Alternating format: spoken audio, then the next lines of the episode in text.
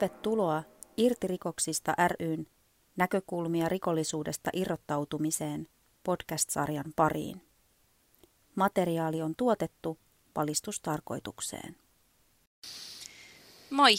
Mun nimi on Cecilia ja mä oon täällä tänään Tuumaksen kanssa keskustelemassa korvaushoidosta. Moikka! Sä olet käynyt Keijo-kokemusasiantuntija koulutuksen, eikö näin? Joo, syksyllä 2019 tuli käyty. Joo. Ja mitä sä oot työksessä tehnyt sen jälkeen? Sen jälkeen mä oon ollut tota, ensikodilla töissä ohjaajana päihderiippuvaisten äitien ja isien ja heidän vauvojen kanssa. Joo. Ja sulla on myös päihdehistoria. Haluaisit sä lyhyesti kertoa siitä? Joo, mun, tota, mun päihteiden käyttö alkoi kyllä melko nuorena, olisiko ollut joskus, joskus 14-15 vuoden ikäisenä. Se alkoi, tota, alkoi ikään kuin semmoisena tavallisena kokeiluna niin kuin kenellä tahansa nuorella. Ja, ja tota, ennen kuin se sitten vähän niin kuin alkoi, alkoi muuttumaan siinä 16 vuoden ikäisenä, mä aloin tota noin, entistä enemmän hakeutua niin kuin eri, vähän niin kuin erilaisten ihmisten seuraa ja, ja niin kuin aloin tavallaan syrjäytymään siinä ja kokeilemaan vähän niin kuin, ö, rankempia aineita. Ja tutustuin sitten ennen pitkää kovin huumeisiin, amfetamiiniin ja, ja tota, opiaatteihin, heroiniin sun muihin. Että tuota, ja niistähän sitten se, se lähti sitten kunnolla kaksikymppisenä menemään niin kuin huonompaa suuntaan. Että siinä kohtaa oli jo niin kuin ihan täys, täys addiktio valloillaan ja, ja tota, si, sinne päin se elämä sitten mua vei. Joo. Äh, missä vaiheessa tuli sitten semmoinen hetki, että sulle niin heräsi ajatus siitä, että sä haluat irtaantua tästä elämästä, päihteiden käytöstä?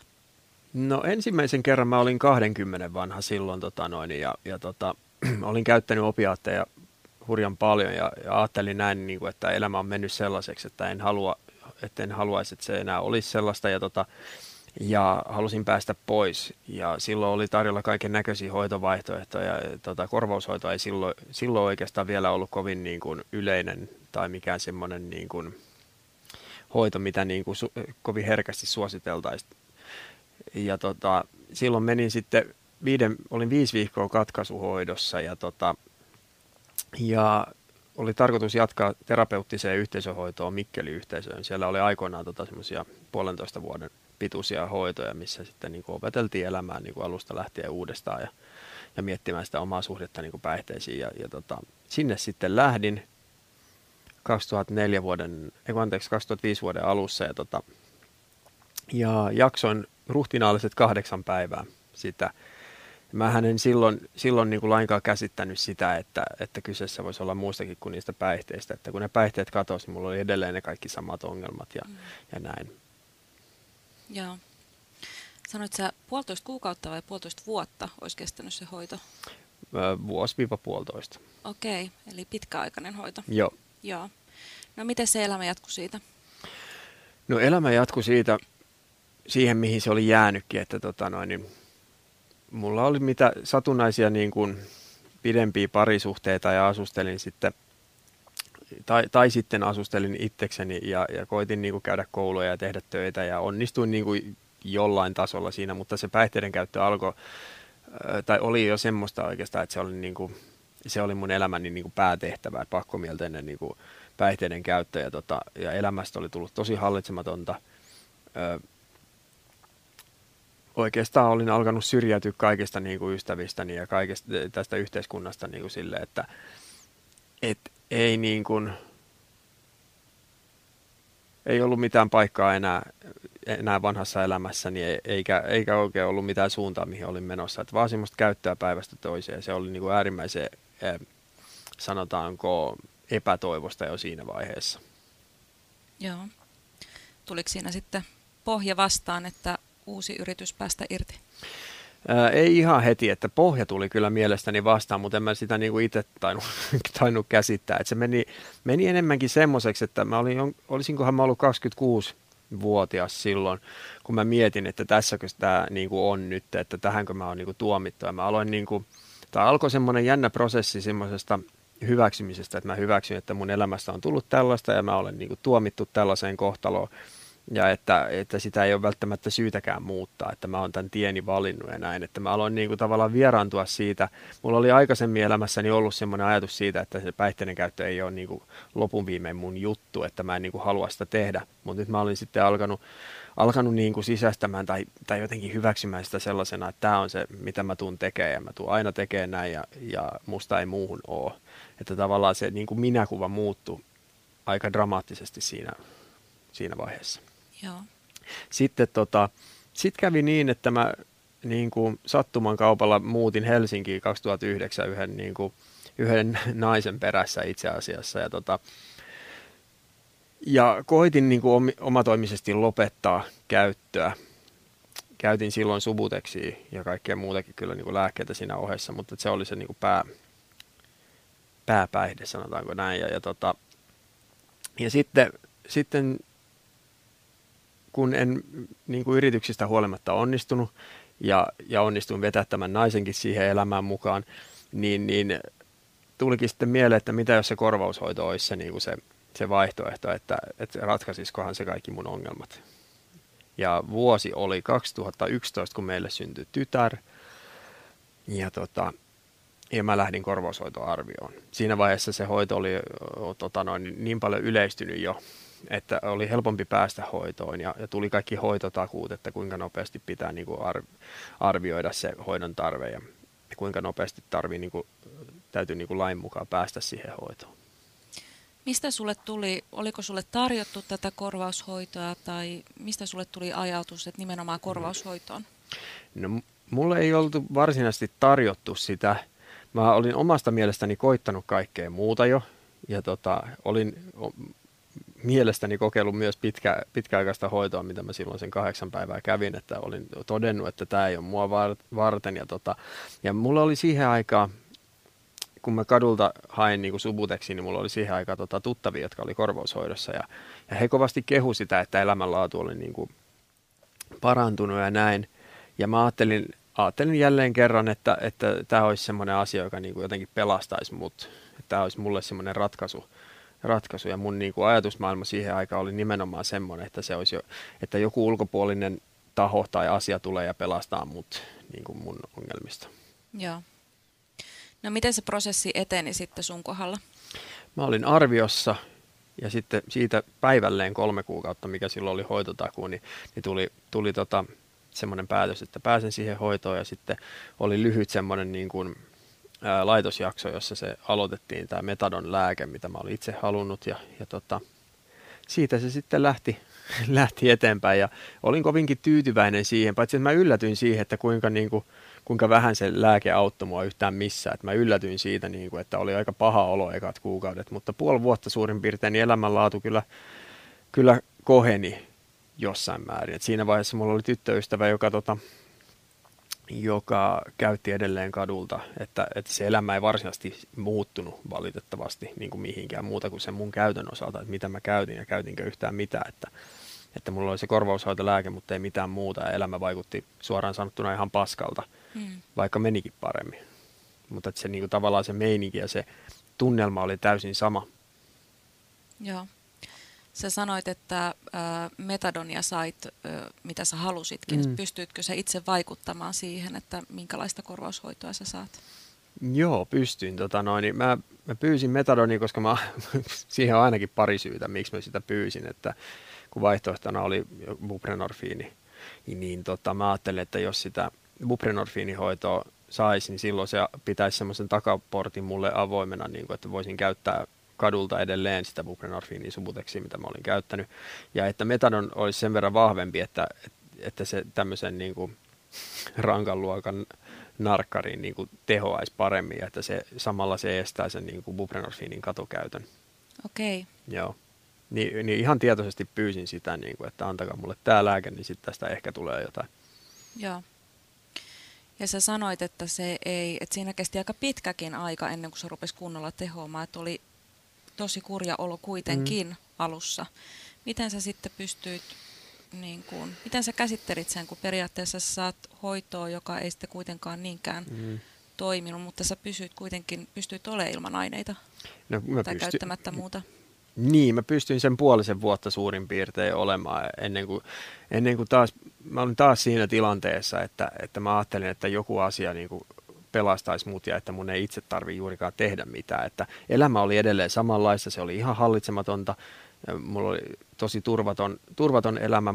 Mun tytär tota, noin, syntyi sitten ja, ja hänet piti hänet annettiin niin kuin sijoitukseen ja, ja, ja parisuhde oli niin kuin väkivaltainen ja, ja kaikkea tämmöistä, niin kuin, että elämä ei muuttunut miksikään. Että ainut mikä muuttui oli se, että mikä se mun päivittäinen niin kuin, annos oli. Että, että mun kohdalla korvaushoito ei, ei juurikaan koskaan toiminut semmoisena, mi, mihin se on niin kuin, tarkoitettu, vaan, vaan mut siirrettiin niin kuin, kuntouttavasta korvaushoidosta, siihen aikaan kutsuttiin ylläpitohoidoksi, mikä nyky, en tiedä onko se nykyään haittoja vähentävä mitä se on, mutta siirrettiin puolen vuoden jälkeen ja vähemmän kontrollia, oikeastaan enimmäkseen semmoista niin kuin lääkkeen jakamista ja sitten, sitten niin kuin loput meni vähän niin kuin herran haltuun ikään kuin, että, että jos apua tarvitsisin, niin mun pitäisi sitä itse pyytää. Ja koska en koenut, että mä, siis kokenut, että mä mitään niin kuin apua varsinaisesti tarvitsisin, niin, tota, niin paradoksaalista kyllä koen vähän, niin kuin, että en tarvi apua, mutta asiat ei toimi. Niin, tota, mm. tota, en sitten tehnyt mitään asialle ja, ja sitten ajaudun pikkuhiljaa siihen, että kaljan lipittely ja lääkkeitä ja tämmöistä kaikkea siinä ohessa. Joo. Et sitä sitten jatku. Jatku tota, no mä erottiin, erottiin naisystävän kanssa 2013 ja muutin omilleni ja sitten se vaan niin kuin paheni ja paheni taas. Ja huomasin tavallaan jälleen kerran sen, että se korvaushoito ei niin kuin mua pelastanut mistään, että, että tota, en ollut val, valmis niin kuin itse kantaa vastuuta itsestäni ja, ja tekemään mitään muutosta mun elämässäni. Että ainut mitä oltiin muutettu oli se, että mikä se lääke on ja mistä se tulee ja, ja onko se laillista ja tälleen. Toki se toi semmoista niin kuin, tietynlaista turvaa, että niin kuin yliannostusten riski esimerkiksi niin väheni tai poistui kokonaan ja, ja tällä lailla, mutta, mutta niin kuin mulla jäi se oma osuus tekemättä. Joo.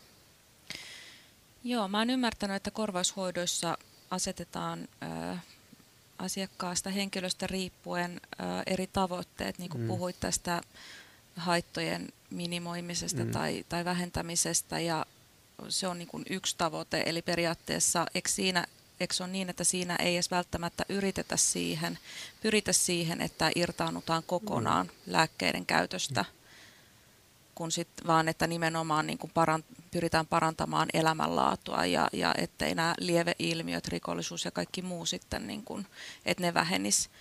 Onko sitten toisenlaisia tavoitteita korvaushoidossa, että toisten mm. kanssa ihan lähtökohtaisesti suoraan pyritään siihen, että, että päästään kokonaan eroon jossain vaiheessa? Joo, se on just näin. Musta tuntuu, että ainakin HUSSin Helsingin ja Uudenmaan sairaanhoitopiiri nykyään, niin erityissairaanhoidossa ainakin tekee sitä, että heillä ei enää niin kuin luokitella kuntouttavaa korvaushoitoa, mikä sitten taas pyrkii kuntouttamaan niin kuin asiakasta kokonaan ja haittoja vähentävää, jossa just esimerkiksi pyritään näin suomeksi ja suoraan sanottuna pitämään hengissä niin kuin mm. asiakasta. Että, että he ei enää luokittele sitä niin kuin eri hoidoiksi, vaan he tekevät niin kuin räätälöidysti ja yksilöllisesti nämä, nämä hoitosuunnitelmat, mutta en, en kaikista niin kuin käytännöistä tiedä nykyään, mutta mulla esimerkiksi alkuun kuntouttava korvaushoito, niin se, siinä oli tarkoitus se, että ei olisi mitään niin kuin oheiskäyttöä mm. ja että elämänlaatu paranisi sille ja sitten ehkä joskus lopettaisi sen hoidon. Mutta sitten kun siihen ylläpitohoitoon, eli haittoja vähentävää hoitoon siirryin, niin, niin se oli enem, enemmänkin kyse siitä, että elämässä, elämä olisi jotakuinkin sellaista, että sitä voisi niin kuin elää. Ja sitten, että jos sitä käyttöä siinä ohessa on, niin että, että se ei niin kuin tappaisi mua. Ja. Ja näin. Että se, että mä koin sen niin kuin paremmaksi, että mua ei valvota lainkaan, kuin sen, että mua oltaisiin valvottu ja ehkä tuettu enemmän. Mutta tällä lailla se sitten jatkui monta vuotta oikeastaan, että, että elämästä tuli vähän sellaista, että aamuisin menin klinikalle läpimärkänä hiestä ahdistuneena niin kuin, ja, niin kuin, ja sitten Alepan kautta kotiin juomaan ehkä vähän kaljaa ja niin kuin, syömään lääkkeitä ja polttelemaan niin kuin kannabista tai vastaavaa. Että se, mm. se niin kuin kapeutuu se elämä ihan niin kuin todella paljon, kunnes sitten, kunnes sitten ei enää jaksanut sitäkään. Joo. Sä sanoit, että kun sä siirroit yhdestä hoitomuodosta toiseen. Mm. Miten se siirtyminen tapahtuu? Siis oliko tämä, käy, käytiinkö siinä jotain keskustelua lääkärien tai hoitajien kanssa vai miten se meni?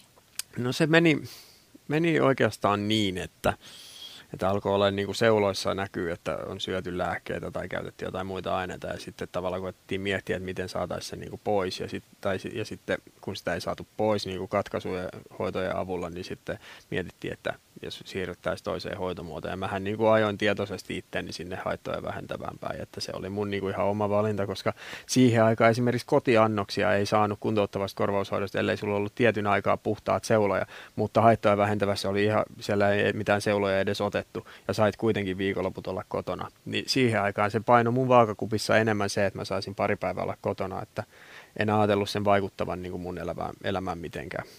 Okei. Eli periaatteessa ö, siitä oli etuja, että si, su, niin kuin Joo. siirryttiin. Oli, oli. Sun ei tarvitse käydä klinikalla koko aika, eikä sun käy, tarvitse käydä niin kuin Joo. Te- testeissä koko ajan. Oli kyllä, ja mä, mä koen, että, siitä, että se oli ihan niin kuin todellinen etu, eikä vaan mikään harhakuvitelma silloin. Että se oli mulle tosi, tosi hyvä asia silloin. Mm.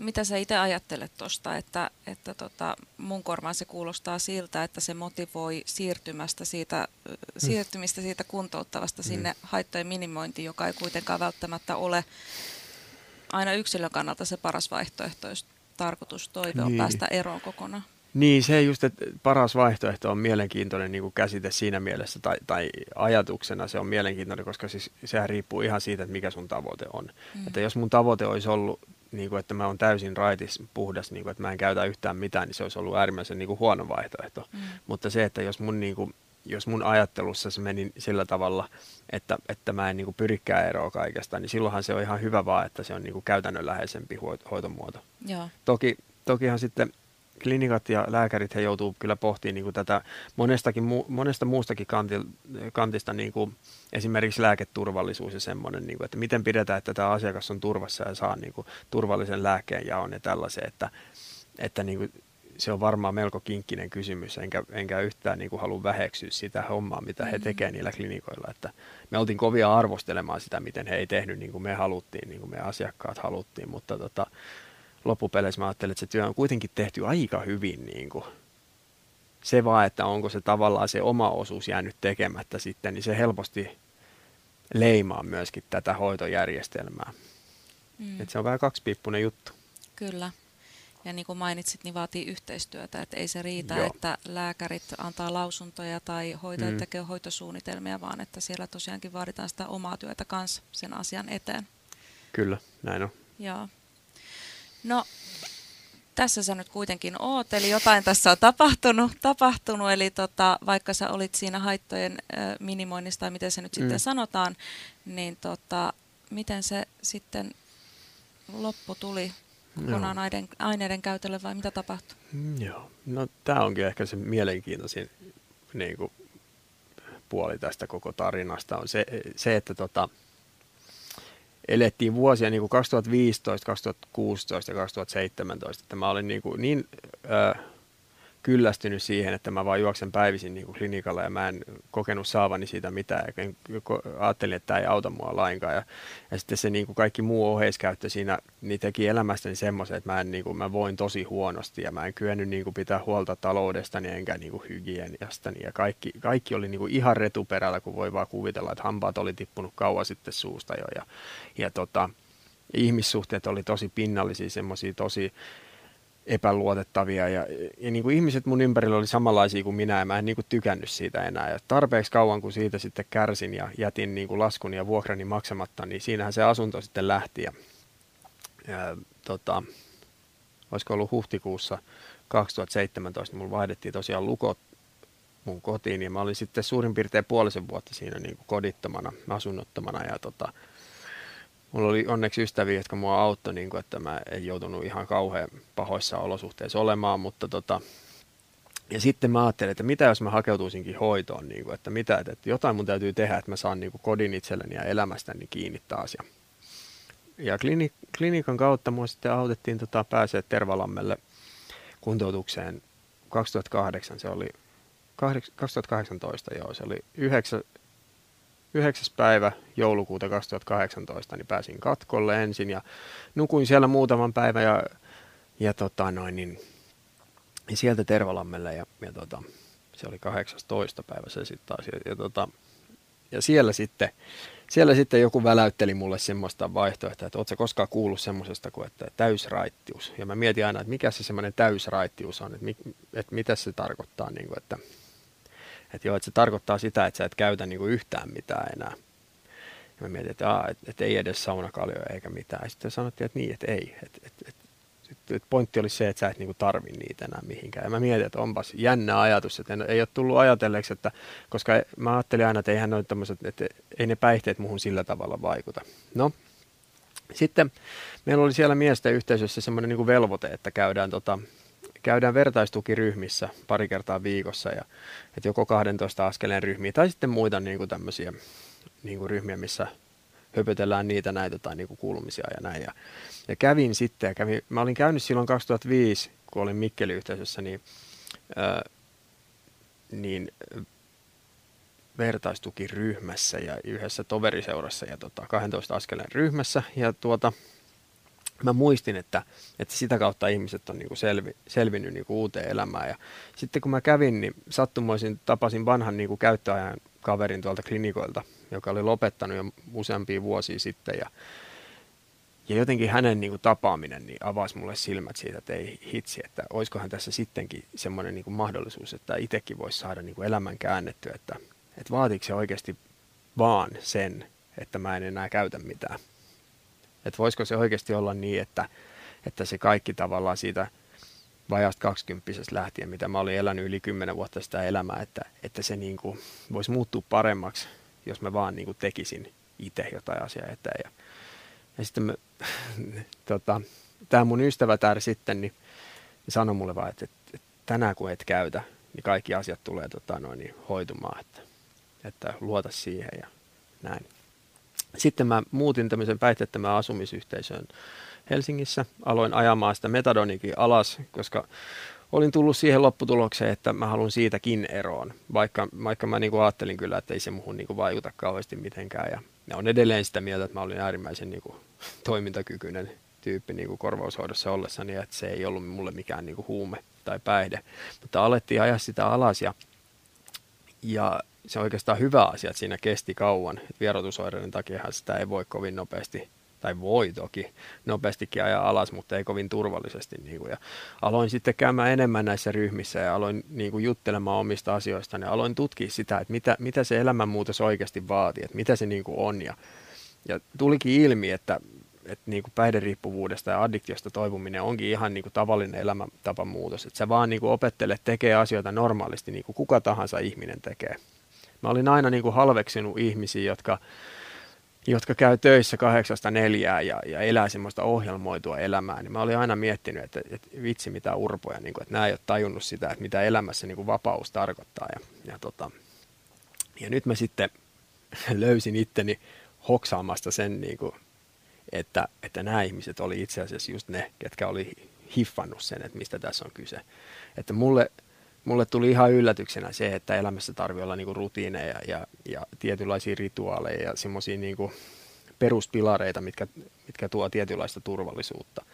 Ja samalla kun sitä metadonia nyt sitten laskettiin, niin mietittiin, että mikä se mun jatko sieltä päihteettömästä asumisyhteisöstä olisi. Ja, tota, ja toki halu, halusin silloin tota, muuttaa omilleni omaan asuntoon, mutta, mutta onneksi mulla oli semmoisia ihmisiä ympärilläni, jotka kannusti sitä, että, että hae lisää apua, että, että vielä nyt kun se metadoni nollaantuu, ja, niin, tota, niin että, että panostaa ittees. Niin kuin, ja, ja mulle kävi sitten semmoinen satumainen tuuri, tai ei tuuri, mutta semmoinen onni, että mä pääsin, pääsin vielä, vielä tota noin toiseen asumisyhteisöön asumaan tuonne Kuvernöörin tielle ja siellä, siellä on tota, terapeuttista yhteisöhoitoa, että samanlaista mitä siellä Mikkeli-yhteisössä olisi ollut silloin 2005 suurin piirtein vuoden pituista niin kuin hoitoa, jossa sitten taas paneudutaan näihin, näihin perusasioihin, näihin just, että mitä, mitä sä niin kuin ajallas teet ja, ja ihmissuhteisiin, että puututaan niin kuin kaikkeen ja muutetaan niin kuin sitä ja katsotaan, että mitkä ne tarpeet on ollut, että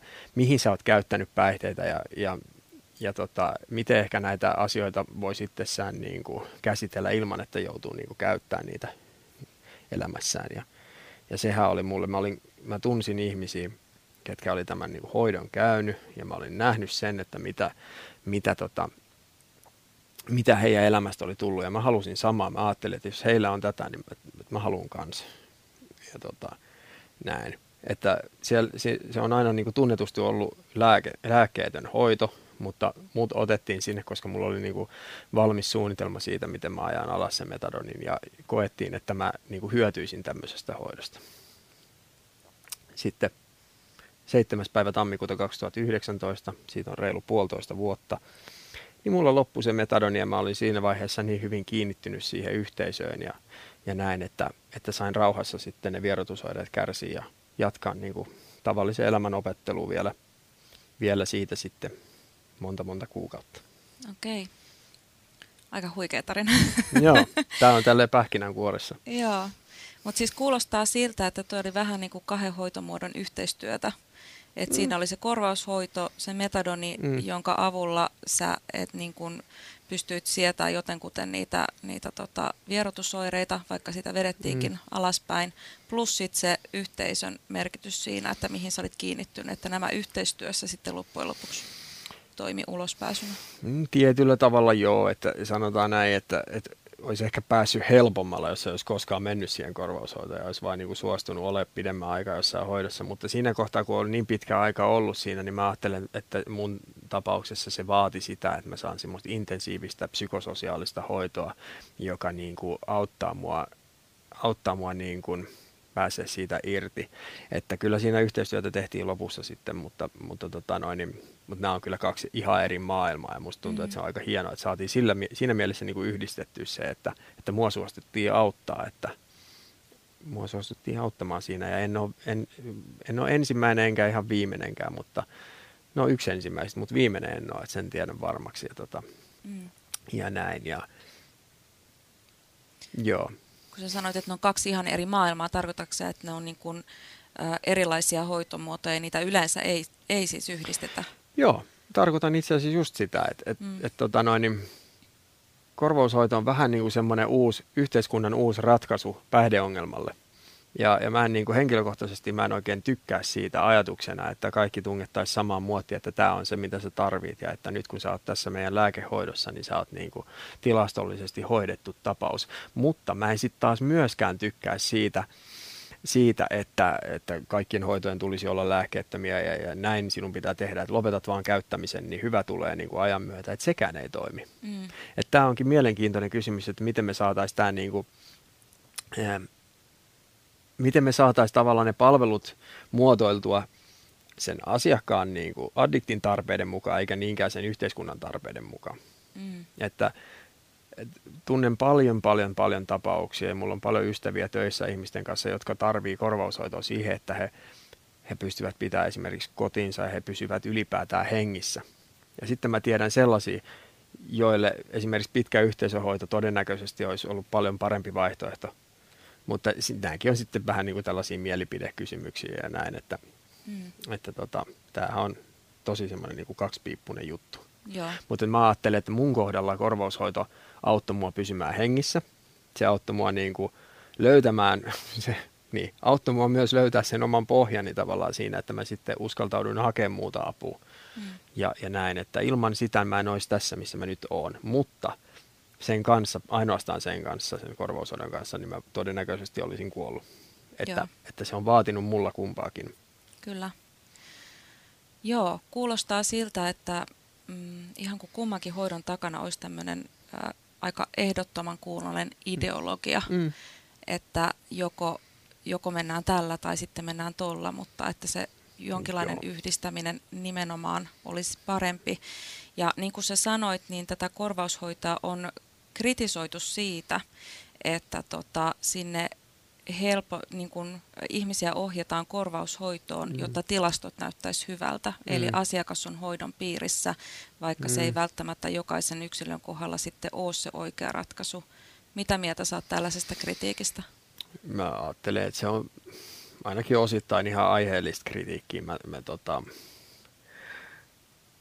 mä ajattelen, että jos korvaushoidolla olisi erilainen niin kuin asema tässä meidän yhteiskunnassa, että se ei olisi niin leimattu, että ei olisi niin kuin erikseen esimerkiksi klinikoita, missä ihmiset käy ja sitten tavallaan leimata, että jaa, että nämä on nämä korvaushoitotyypit, että, että jotenkin saisi sulatettu sen enemmänkin semmoiseksi tavalliseksi lääkehoidoksi, niin, niin ei tarvitsisi niin kuin nähdä sitä mitenkään semmoisena eri, erillisenä ja pahana asiana, asiana tai mitä, että, että kun esimerkiksi korvaushoidossa oleville järjestetään omia niin kuin vertaistukiryhmiä, niin siinä niin kuin itsessään jo syrjäytetään muista niin kuin toipuvista, että, että jää tavallaan se tuki saamatta niistä, jotka ei ole siinä, ja päinvastoin. Että me, jotka nyt tällä hetkellä ei olla korvaushoidossa, niin istutaan niin kuin vertaistukiryhmissä, jutellaan ja sitten niin kuin on on niin kuin ihan selkeä juttu, että korvaushoidossa olevat ei kaikki edes uskaltaudu paikalle, koska se, he ajattelee, että he lähtökohtaisesti on erilaisia. Ja tämä on mun mielestä huono asia. Tämä on mun mielestä äärimmäisen huono asia, koska mitähän se mullekin vaati. Mullakin se vaati sitä, että mä niin kuin, mun elämä ei olisi näin hyvässä kunnossa, ellei mä olisi saanut sitä lopetettua, ellei mä olisi tavannut ihmisiä, jotka on tehnyt sen ja saanut, niin kuin, että, että se hoito oli käynyt niin kuin tarpeettomaksi jo. Ja, ja tota, tämähän on tietenkin yksilöllistä, mutta se niin kuin, se, että niin kuin marginalisoidaan itsensä, niin se, se on semmoinen asia, mikä, mikä tavallaan vaan, se ei ratkaise mitään. Joo. Mm.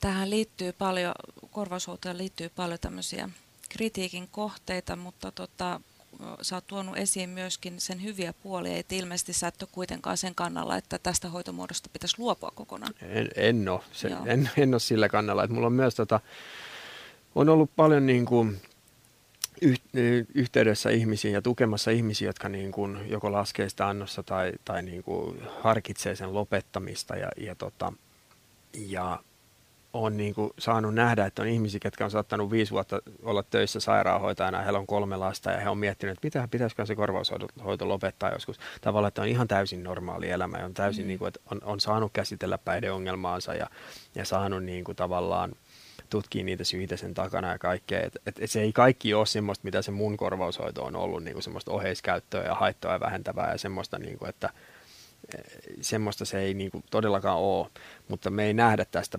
kauheasti, sitä ei kauheasti näy sitä niin kuin hienompaa ja parempaa puolta ja se on, uskaltaisin väittää, että, että, että hekin on niin kuin aika paljon niin kuin pienempi prosentti, kenellä menee hyvin. Ja. hyvin. Mutta tota, en, en näe, siis mä tiedän, on ihmisiä, jotka on siinä asemassa, että, että semmoinen niin täysraitistuminen ja elämäntapamuutos just nyt ja tänään niin on käytännössä niin kuin mahdotonta, koska heillä ei välttämättä ole koskaan ollut semmoista elämää. Heillä ei ole ketään, joka kertoisi heille, mitä tehdä tai mitään valmiuksia. Ehkä he on niin kuin psyykkisesti tai fyysisesti tai sekä että niin, kuin, niin huonossa kunnossa, että he ei nyt kykene siihen. Ni, niin kyllä se korvaushoito on ihan niin kuin tosi jees siinä mielessä, että, että sille kyllä on paikkansa. Mutta se, että pitäisikö kaikki aina laittaa siihen, niin ei kiitos. Okei. Okay. Eli pitäisi keskittyä siihen yksilöön ja hänen tarpeisiin. Että onko korvaushoito sinulle se oikea mm. hoitomuoto tässä mm. elämäntilanteessa. Mm. Ja, ja sitten, ä, niin kuin olet ottanut esiin, niin se hoidon, hoidon laatu, että tota, mm. mitä tukea se asiakas tarvii sitten sen hoidon yhteydessä, että se ei välttämättä ole pelkästään tätä, että se voisi yhdistää mm. johonkin muuhunkin ja ehkä tämmöisen ehdottomuuden mm. purkaminen näissä hoitomuotorakennelmissa ylipäätänsä, että hoidot pyrkis hyötymään toisistaan ja toistensa toimintatavoista, eikä pitäisi niin kiinni siitä omasta itsestään tai omasta tavasta toimia. Niin, jotain psykososiaalista siihen kyl- lääkehoidon kylkeen, niin eiköhän tästä, tästä hyvä tuu. Mutta tota, niin. Kyllä jatketaan hoitomuotojen kehittämistä. Jatketaan ihmeessä. Kiitos Tuomas. Kiitos.